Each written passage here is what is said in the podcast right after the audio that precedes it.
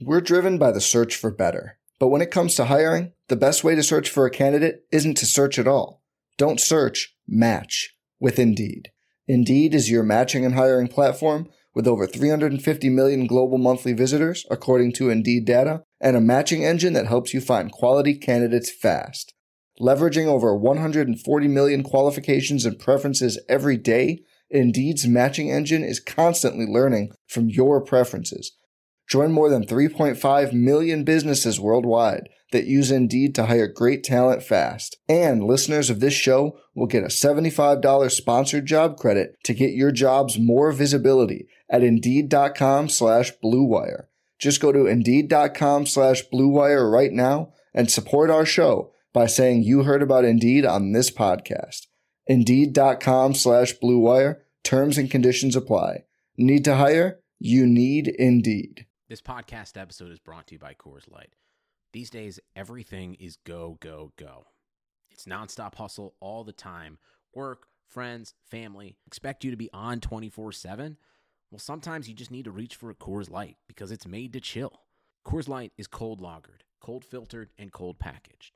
It's as crisp and refreshing as the Colorado Rockies. It is literally made to chill. Coors Light is the one I choose when I need to unwind. So when you want to hit reset, Reach for the beer that's made to chill. Get Coors Light in the new look delivered straight to your door with Drizzly or Instacart. Celebrate responsibly. Coors Brewing Company, Golden, Colorado.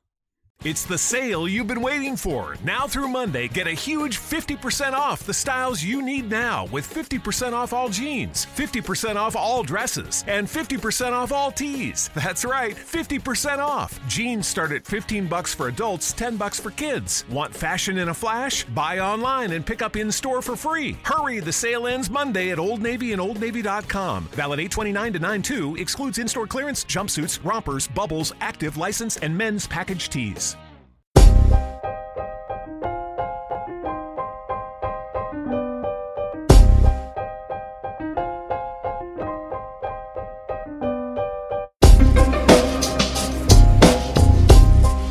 This is the High Stakes Lowdown, a RotoViz podcast brought to you by the Fantasy Football Players Championship. I'm Eric Balkman from the High Stakes Fantasy Football Hour and the FFPC. You can follow me on Twitter at Eric Balkman and the FFPC on Twitter at FFPC. Today I'm speaking with Jason Aberli, a longtime high stakes veteran and former FFPC auction champion. He has a team in 24th place overall in the FFPC main event right now, a contest that will pay out more than $2.1 million in prizes, including a $250,000 grand prize to first place. Aberli's total prize winnings in the last few years alone in the FFPC total nearly $10,000. In this episode, he and I talk about why Tyreek Hill was a good call in the third round, his expectations on the Eagles' backfield going forward, and much more. You can follow Aberli on Twitter at Jason Aberli CPA. Before we get into the show, I want to remind everyone that you can get a listeners only 30% discount to a RotoViz NFL Pass through the NFL Podcast homepage, rotoviz.com slash podcast. Your subscription gives you unlimited access to all of the RotoViz content and tools, and it helps support the podcast channel as well.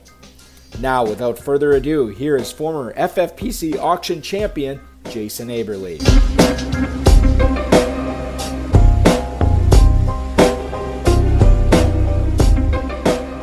RotoViz High Stakes Lowdown this week welcomes Jason Aberli to the program. Very excited to have you on, my friend. I know you've been on the High Stakes Fantasy Football Hour before, and we uh, we have plenty to talk about as we enter Week Six of the fantasy football season. Before we get into that, tell the listeners what you do uh, for a living, and thanks for coming on the program. Yeah, absolutely. Thanks. Thanks for having me, Eric. Uh, always fun to do this. Uh, so in my in my in my day job, uh, I'm a CPA. Um, not your normal CPA. I don't do taxes or anything like that. But I work for a large national construction company, and we build restaurants, retail all throughout the country. And uh, yeah, so the, it's it's interesting. The the CPA world, you know, a lot of the high stakes players that they find them they are CPAs. Uh, it just kind of leads itself to that the the analysis with the numbers very similar to the analysis with uh, with analyzing players and draft spots and and finding value. Yeah, I feel like, and I don't have any hard numbers in front of me, but on the high stakes fantasy footballer, we're probably approaching like two dozen CPAs that we've had on the on the show there before. There's a ton of them that play FFPC. Yep, yep, there sure are. Uh, yeah, like I said, I think it's that that analyzing the numbers and situations, and you know, trying to derive and predict something from that. It, it's it's common in both. Well, for sure, and some of the numbers that you crunched led you to leading uh, led, or led you to uh, taking Alvin Kamara at the 104 in this team that's in 24th place overall in the FFPC main event. Obviously, you've been reaping the rewards of that Kamara pick there. This week, uh, and, and I want to get your take on this, he actually took a back seat in the backfield because Mark Ingram returned from, uh, from suspension. How close will what we saw Monday night be to what the new normal is in, in New Orleans uh, for both Ingram and Kamara going forward? Uh, as a Kamara owner, I'm I'm I'm not worried. I know a lot of people are probably uh, probably having some sleepless nights over that, but you know, I really think it had to do with the game. I think they wanted to get Ingram back in the flow. You know, give him plenty of touches. I'm guessing that they they knew they were going to win that game pretty easily, being at home uh, Monday night. That just set up perfect for them against a subpar Washington team. And then you had the whole thing with Drew Brees too. So you knew they were going to pass, and you knew they wanted him to break that record at home and get that before they went to the bye.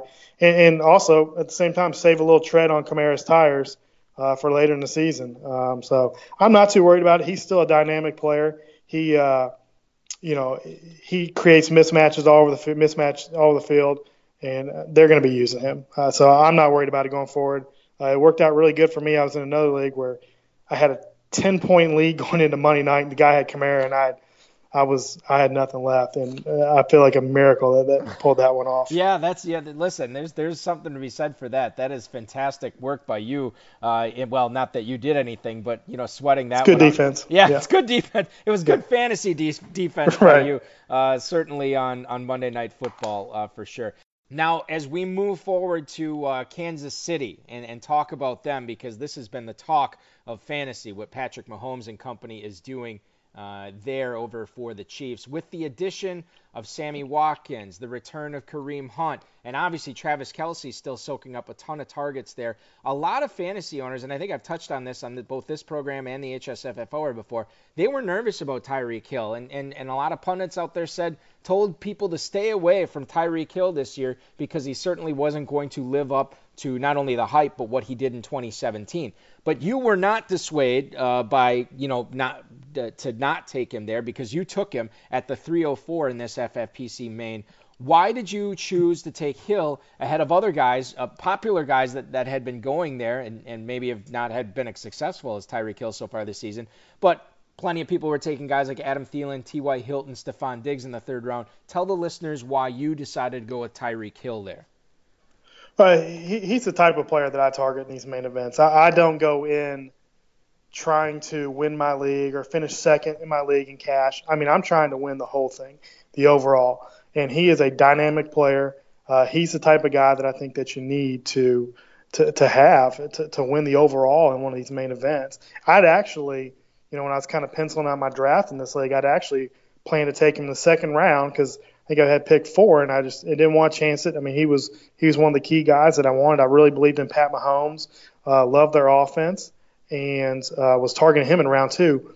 And in that draft, Davante Adams actually fell to me at in, in round two at pick four, which you know really doesn't really happen very often. So I kind of felt like he fell in my lap. I couldn't pass up on him, and it worked out great that that, that Tyreek Hill was there for me to come back. And and also in the NFFPC this year, you know they have a Week 12 bye which in the FFPC is first week of the playoffs. And I think that probably shied some people away from him, but I actually like that better because I'm sure I wanted to win my league. And if you've got your number two, number three overall player uh, available all 11 weeks of the regular season, you know that that really is a big benefit to you and to winning your league or you know whatever it takes, winning league, most points to getting into the main event playoffs. And that was my goal. And so all those Kansas City players really uh, really looked attractive to me because of that. And you know, I just love Tyreek. I love you know the guy's unguardable. He's he's dynamic. He's lightning. Uh, he's just a weapon, he cre- and, and, and they're going to use him. So that was my thought process there. Yeah, and I'm actually surprised. You know, we, we saw the one play in preseason, that deep ball that Patrick Mahomes threw to Tyreek Hill. We've seen a little bit of that in, in the regular season, but I'm almost wondering if, and I haven't done any film study or anything on this, I'm almost wondering if corners are playing so far off Tyreek Hill right now, not only because of his speed, but as a respect to what you know the cannon that Mahomes has for an arm, that this is opening up a lot of stuff underneath for him. That he's able to to run these shorter routes and and as a speed guy, still collect a lot of targets and a lot of catches in a PPR format. Still makes him very valuable. Absolutely. And if you, you go back and watch the games, he's drawn a couple pass interference on some deep balls. And like even last Sunday, he got behind the defense and and it was probably 40, 50 yards down the field. And Mahomes, he underthrew him. He had a step or two on the on the DB there. And and Mahomes, you know, he's known for this gun of an arm, and you're not you're not going to uh, overrun the guy. But Tyreek Hill was somewhere. He still had to wait. Defender caught up, and, and it was an incomplete pass. Um, but yeah, I, I do think that they are playing back off of him, and it is creating a little space for him to, to catch a, you know a few more of these short short bubble screens and, and short routes. Yeah, it definitely makes him a, a valuable uh, player not only for the Chiefs but for fantasy owners as well. Let's take you back to uh, Thursday night here. excuse me, last Thursday night with the Colts and the Patriots playing. The Patriots essentially only had two running backs active and up that night. It was Sony Michel and it was James White who you took at the 809 in this uh, in this FFPC main where you're sitting in in 24th place. I'm curious, would you recommend to a fantasy owner, to a high stakes owner, what have you, to confidently start both Sony Michel and James White going forward here, maybe even regardless of matchup, because you know that Michel is is going to get the workload and and White is going to get a lot of targets. Absolutely. I mean, historically, the Patriots have had three or four options at running back, um, and you know, two or three of those guys have always been useful in fantasy, and now they're down to right now they're down to two. And the, the thing about Tom Brady, and the thing I, I love about him is he beats people when he gets to the line of scrimmage. You know, and when I say that, I mean he he finds a mismatch, and, and a guy like Michel, he's going to be a runner, and a guy like James White, he creates so many mismatches on whoever mismatches on whoever's guarding him, and, and Tom knows how to put him in motion, uh, line him up wherever he needs to see that mismatch, and he's going to go right after it, and the guy can catch and they can run with the ball. Um, so I think they're absolutely viable options. Uh, Josh Gordon opening up the field to me can only help a guy like James White or Julian Edelman who's going to catch shorter, you know, balls closer to the line of scrimmage. So I think they're both definitely viable options down coming or you know going down the stretch of the, the season here. The Patriots, they they've killed people in the draft. So they're fantastic at that point. And to take a running back in the first round like they did Sony Michel, I mean, that that tells you what they think of his ability, and they're, they're not going to put that. You know, they're going to give him the rock for sure. Yeah, it, it's one of those things that's just like, and I'm still trying to wrap my head around uh, Dynasty. And Jason, I don't know if you played Dynasty, but like when I look at, you know, one of the things I looked at when when it came to being okay, well, obviously I like Saquon Barkley number one yeah. as far as rookie running backs go. Who's number two on that list? Is it Michel? Is it Penny? Is it Jones? Is it Guice? You know, all these other guys uh, Freeman. Um, and then, you know, you make the, sa- the same argument like, well, um, New England soaked a first round pick into Michel. Obviously, he, you know, they think a lot of him. He's going to be great.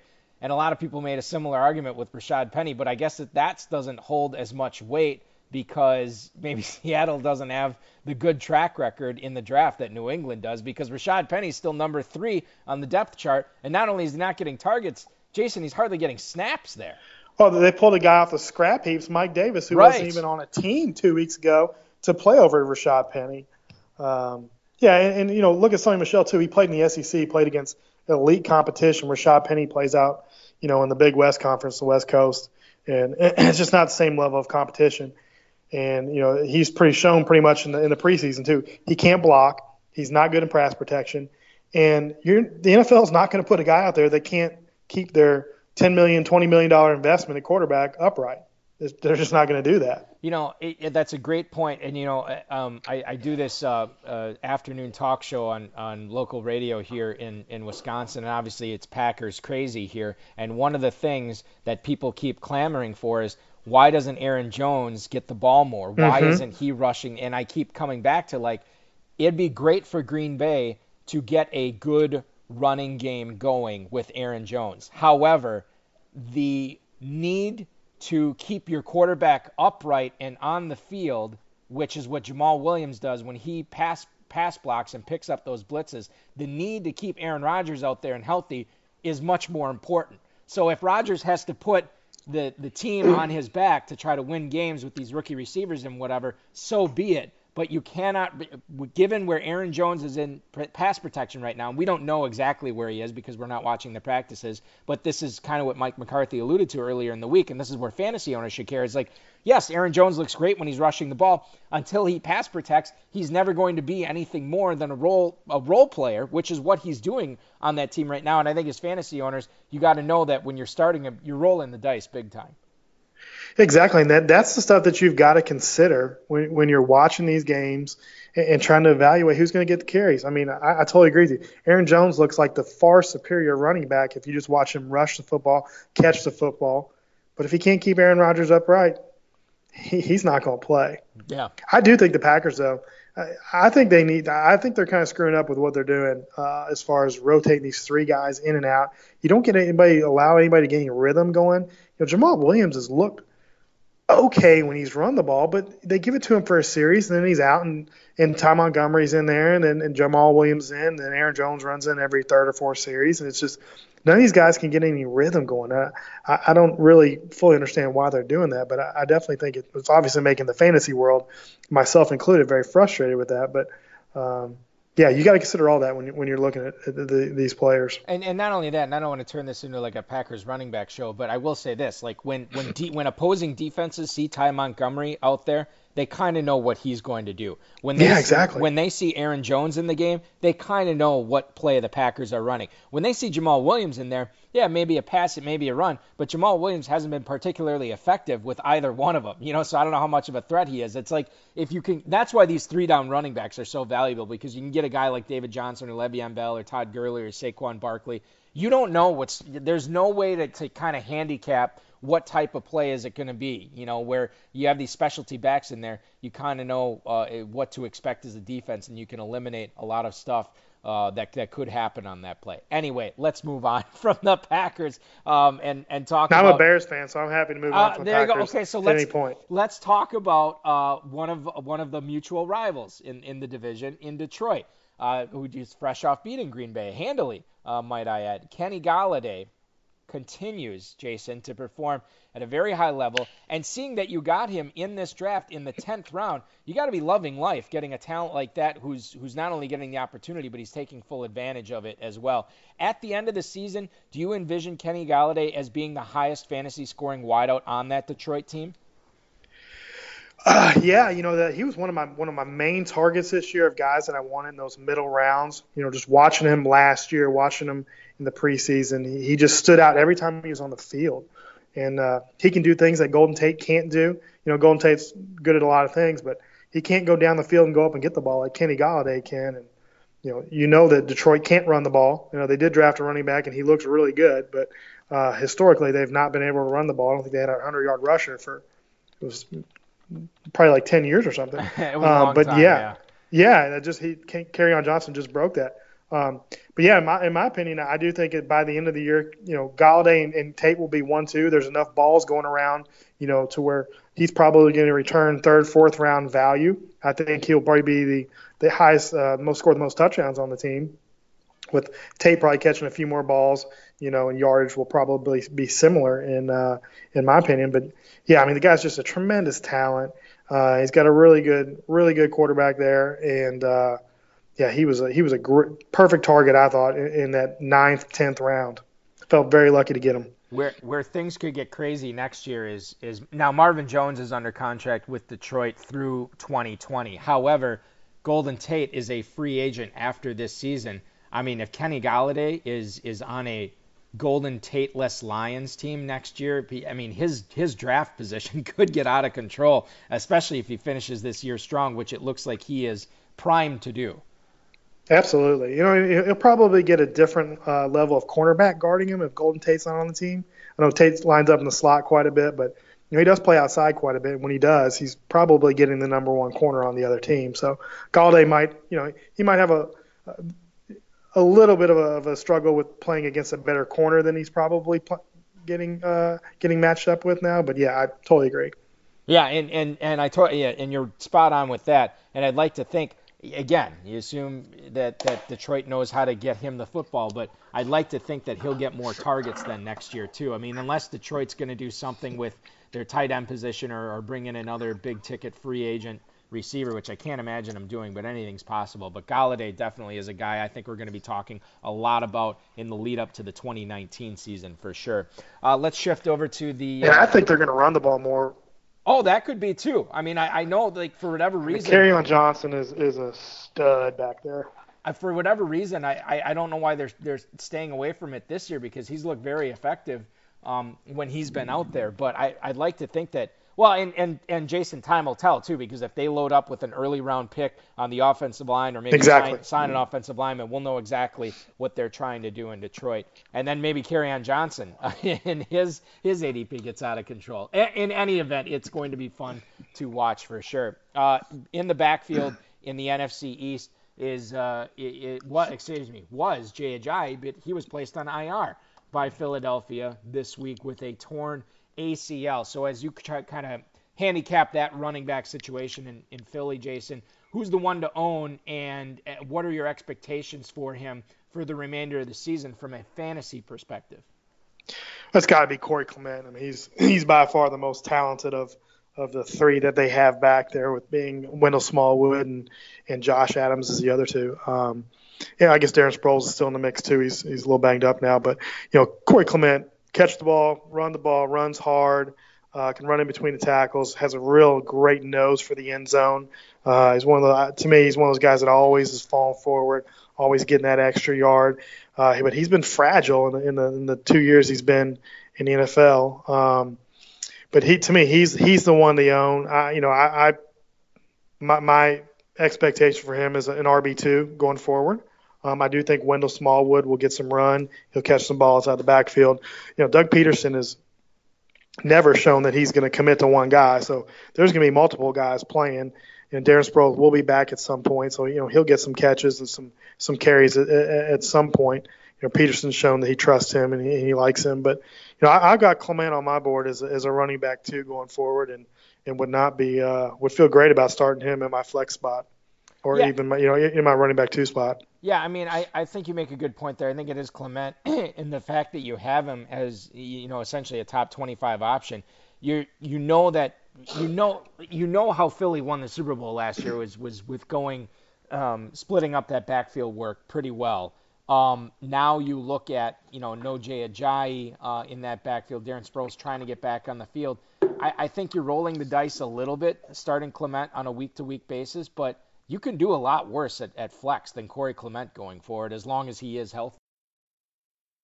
Smallwood, unless you're in a bad in a bad way on a you know in a bye week or injury or something like that, you got to you got to find you got to find somewhere else uh, to go rather than starting Wendell Smallwood on your team. Yeah, you're you're hurting if that's your if that's your option. Um, I think he really probably needs a Corey Clement injury to uh, to do anything, and if Clement gets hurt, they're probably going to go out and find some other somebody else a trade. Um, I've heard LeSean, read LeSean McCoy's name kicked around. Uh, there's some other guys that are probably on the block that I think they would go after because they're they're they're they've got to be the favorite to win the win the East right now, and uh, I don't think they're going to go the rest of the season with Wendell Smallwood as their starting running back. Certainly not. Uh, I know Chicago will be going. Uh, this is your Bears too, so this will be great. my Bears. They will be going with uh, looks like a tandem of Jordan Howard and Tarik Cohen the rest of the way. It's it's been um, working for them thus far. I, am curious though, it, it, as far as Jordan Howard, Jordan Howard's owners go, if you look at what Mitchell Trubisky did um, for for the Bears prior to the bye week and how that offense was seemingly clicking on all cylinders without really having to lean on Jordan Howard at all. How nervous are you going forward when you're, you know, um, putting Jordan Howard into your starting lineup um, knowing that they were awesome without him, uh, and, and he was really an afterthought. How do you sort of handicap that going forward with Jordan Howard's uh, fantasy prospects? I'd be very nervous. You know, he he's a he's a guy that's not going to catch many balls. You know, he's not going to get enough touches to to consistently get over 100 yards rushing. So you're relying on him getting a touchdown. You're relying on a big breakaway run, which with his lack of speed is unlikely. It happened quite a few times last year, but you know they were three or four times throughout the season. So uh, you know, to me, you, you got to be hoping for for a touchdown and, and 12 points out of the guy. And I, I'd rather have Tarik Cohen and his his guaranteed four catches and, and you know the the gadget that he brings to the offense. Matt Nagy's shown that that he likes to uh, to open up the offense and and run some pretty cool plays. And you know Trubisky's getting better every week, and he's got a lot more weapons too. You know, Allen Robinson on the outside, Taylor Gabriel is is, is a guy that I absolutely love. I think he was underused in, in Atlanta, and he's shown so far in Chicago that the guy can get open, he can create space, and he's been open on a lot of long throws that Trubisky's missed so far. I've watched every play of every one of those games, and you know Trubisky, I think he's now getting more confident and he's he's making his decisions a little quicker. You can see that happen over the last couple weeks, and, and he's starting to complete some of these passes that he was overthrowing earlier. And they've just got so many weapons with Burton and, and Gabriel and and Robinson. The field's just wide open, and Nat, Matt Nagy's so creative. Um, yeah, I, I think Jordan Howard. Uh, if I'm if I'm a Jordan Howard owner um, in these high stakes leagues, you can't trade, obviously, but I'm I'm, I'm certainly nervous about him, and, and he'd be on my bench if I had a, a, a 12 to 15 point option over him. Yeah, and and you know it's it's going to be tougher to put him on the bench going forward with the bye weeks, but we're going to get more of a sample size and, and more of uh, of an opportunity to see how this Bears offense operates going forward. And then when it comes down to it, and you're in your league playoffs, you know, come week 12 and 13 and you'll hopefully you'll be at full force with all your weapons on your roster and by that point in the yep. season you may have a better option than jordan howard um, when you want to play when you're trying to play to, to get to the championship round absolutely it'll be interesting to see what they do coming out of the bye week this week uh, with jordan howard you know, I, I, I think that their offense is only going to get more complicated and more complicated as the season goes along, and and and the whole the team, you know, grasp more and more of that offense. So, I, I'll be curious to see what he does with Howard this week, how many touches he gives him. Jason, one of the things that, and, and I, I know listeners to this podcast know, one of the things that I've struggled with uh, in my teams over the last, you know, whatever it's been, uh, however long I've been playing, um, you know, high stakes stuff, uh, 10 plus years or whatever, um, it, it's bye weeks and looking ahead and trying to make sure, you know, because like when I'm playing in my basement leagues or, or you know, uh, home leagues or whatever, I can wait until, you know, I, like take this week for instance. I can wait till week five is over, see who I need, see who I need to, to fill in at flex or quarterback or tight end or, or what have you, and I'll be okay. But these higher stakes leagues, um, it, it's difficult to do that because so much of the talent is gobbled up, and you kind of got to look forward not just one week, but sometimes two, three weeks in advance to try to figure out you know, make your best guess at what your roster is going to look like so you're not caught with your pants down and, and starting, as we alluded to earlier, somebody like Wendell Smallwood or something like that.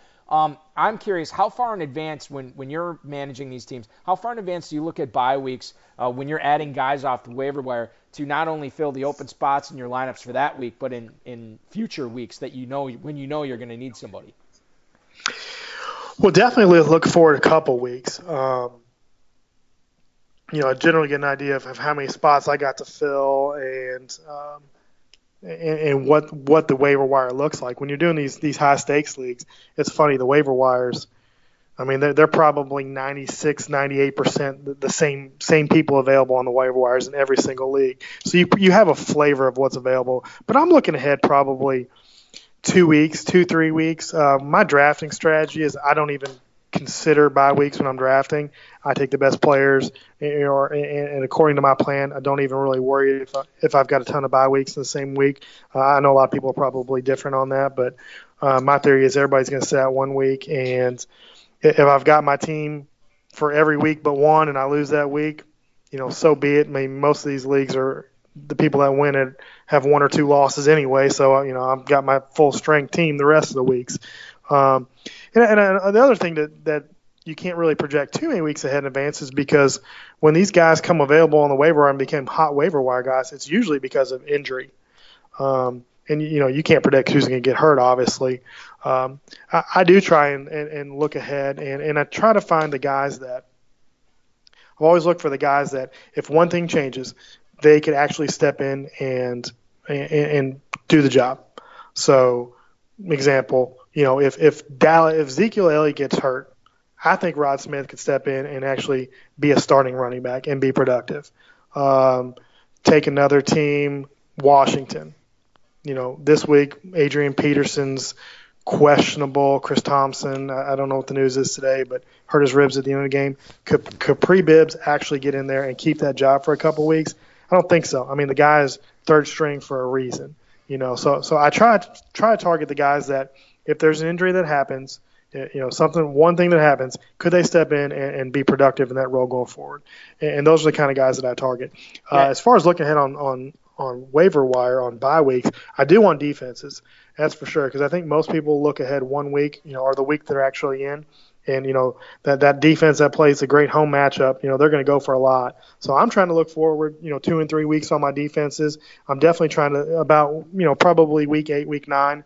I'm trying to look forward into the playoffs and you know get my defense get get two defenses that that mix together really well for that playoff run because like I said earlier, my main goal is to win that main event. So I'm kind of target everything towards weeks 14 through 16. Yeah, and I think you make a, a, good point about that for sure. Is is you, you, know the the decisions are magnified in weeks 14 to 16, so you want to have the best possible options available to you. And if that means you got to start looking at it in week nine, week 10, week 11, or what have you, uh, then you got to start doing it then. So and and I think a lot of people who've won six-figure prizes would tell you that's exactly what you need to be doing. Mm-hmm. Um, by the time everybody hears this, the FFPC waivers will have uh, processed, so you are uh, you can feel free to speak freely here, my friend. Who is uh, who's your hot add off uh, off the waiver wire this week in the FFPC main event, or is there just nobody that is really uh, tripping your trigger right now? Yeah, this is a uh, this is really to me one of the lightest weeks as far as talents available on the waiver wire that we've had so far this year. Um, there are a couple guys that I'm tar- I'm, I'm kind of targeting more for for long term. So if I've got an extra spot on my roster where I'm just you know, not real thrilled with the guy there. Um, I've got Curtis Samuel this week. You know, he showed a lot last year at the end of the year, and then this week, you know, it was clear that that Cam likes Curtis Samuel, and the guy is the most dynamic receiver they have. You know, they they their receiving corps kind of slow plotter type guys, and and, and here's a here's a littler guy, kind of a a Tyreek Hill light, not as fast, but I mean he he he kind of brings that that dynamic piece of that offense. And I think he's going to grow. His role is going to grow more and more. So he's a guy I'm adding for for weeks down the road. Josh Adams, I'm taking a dollar flyer on Josh Adams. A guy I liked a lot in college. He's got a lot of talent. He came out way too early. Um, and he's now mired on you know he was on Philly's practice squad and now with all the injuries he's he's moved up last couple weeks and he's gotten a couple carries. I think he's got a lot of talent, a lot of potential you know, if, if a Smallwood gets hurt, which he's a small, fragile guy, if Corey Clement gets hurt, you know, we talked about he's he's injury prone. You know, Josh Adams could get could get some touches and could have some viability. So that's a guy I'm targeting there. Yeah, no, uh, Josh. Uh, other than that, you know, not, not too much. I'm trying to set up my defenses for a couple weeks from now. I think Kansas City's got a couple good matchups coming up. Um, you know, I, I look Kansas City when, when they're playing teams that I think they're going to score a ton of points, and their team's going to have to pass late. And, and Kansas City's got great pass rushers; they can just pin their ears back and come at them. And they've got a couple good, juicy home matchups coming up in the next couple weeks uh, with that scenario. And so they're a team I'm just targeting to put them on the bench for for them. Yeah, Chiefs are an interesting defense. I think that a lot of people just look at the offense and understand, like, well, with all those points that they put up, they're going to be involved in some shootouts. But you do mm-hmm. have that advantage when uh, when Kansas City does get out to that those big leads in the second half. That does open up the opportunities for some free free shots, um, you know, eh, on blitzes or what have you. A lot of the sacks can pile up, and those sacks can easily turn into turnovers, and those turnovers exactly. can easily turn into defensive touchdowns. So good point there, Jason. You've been incredibly gracious with your time uh, today, this week uh, on on uh, on the high stakes lowdown. I really appreciate it. Before I let you go, last question: Is there a stud, an early round stud, maybe you know picked rounds one, two, three, something like that, that you might actually consider benching? Not necessarily one that you own, um, but you know one that that that you think high stakes owners should actually um, take a pause before they set their lineups and make absolutely sure they want that guy in there, a guy that you think might be sat down uh, in high stakes lineups. And then uh, a sleeper that not a lot of people probably will be starting, but you think deserves mention as a potential starter. Yeah, actually, both my answers, you know, I thought about this. I hate to be a homer, and, and I generally am not when it comes to, to my fantasy uh, football and uh, and my Bears. But I think both those answers on the Bears, I would not start Jordan Howard, and he was drafted probably in the first three rounds. Uh, there's just no way that I, w- I would be able to start him uh, this week. I'd be staying away from that. Uh, it'd be tough not to start Saquon Barkley, but I don't think he's going to have a good game Thursday night. Uh, I don't really like that matchup for him. I hate the Thursday night games, although they've been high scoring this year. Uh, I, I, just have a bad feeling about him, and I don't know why. It's just a gut feeling. Uh, I, you know, you're probably not going to sit Saquon, but but I, I, would I would think that that's got a chance to be a a tough spot for him this week. Um, you know, as far as the sleeper goes, my my absolute sleeper is is he's probably somebody that's on everybody's roster, but not really considered starting as Taylor Gabriel. I think he has a phenomenal week again this week. Uh, Miami's been bad covering slot receivers, and Gabriel's lined up in the slot more than anywhere else. Uh, I think my Chicago coming off that bye is going to be able to put up a ton of points down there in Miami, assuming that there's no monsoon going through there on Sunday. Uh, that that's the guy that I'm looking for, and I'm actually getting him in some lineups over some some people that uh, most people probably wouldn't do that.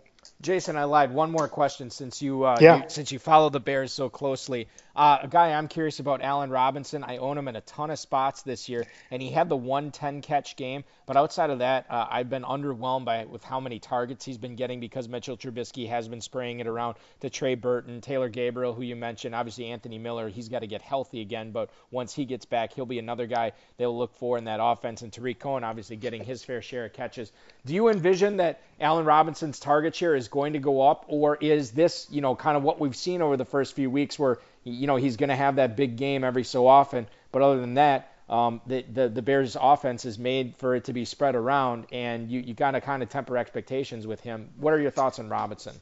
Yeah, absolutely. I mean, I, I definitely think that, that this is probably the norm that you're going to see. He's getting the number one cornerback every time. So, like this week, he's getting Xavier Howard from Miami, who's probably a top five corner in the league. Um, he's not the fastest guy in the world. He goes up and gets the ball, but you've got all these little lightning guys like Gabriel and Cohen and Burton's a matchup nightmare for for linebackers, uh, and that they're they're open all over the place. So Trubisky and to his credit, just finding the opening guy and hitting him that first week. I, I think that 10 catch, 10 target game was was was early. Yeah, it was against Green Bay, I believe. You know, I think he was just kind of feeling his way and, and really getting comfortable in the system, and you know, going to to to what you know the reliable target, your number one quote unquote number one. And and now that we're opening up the offense a little bit, we're running a lot more trick plays. I think you'll see his usage, you know, die down. You know, he's still a great red zone target because he's so big. He can go up and get the ball, and he's got great body position.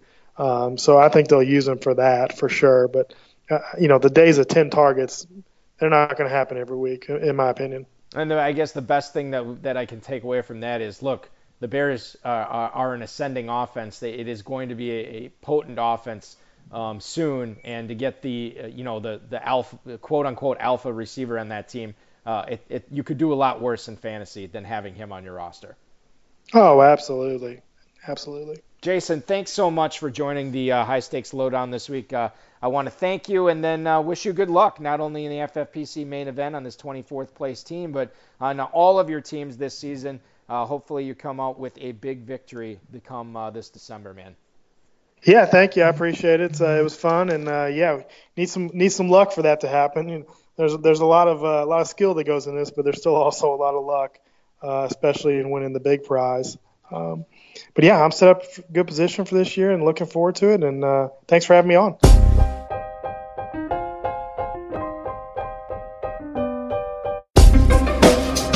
Thank you for listening to the High Stakes Lowdown, a RotoViz podcast brought to you by the Fantasy Football Players Championship. And thanks to Grapes for our theme music. Please review the podcast on iTunes under the RotoViz radio feed. It helps us find new listeners. Contact us via email rotovizradio at gmail.com. We'd love to hear what you think, and follow us on Twitter at rotovizradio. And remember, you can always support the show by subscribing to RotoViz at a 30% discount through the NFL podcast homepage, rotoviz.com slash podcast.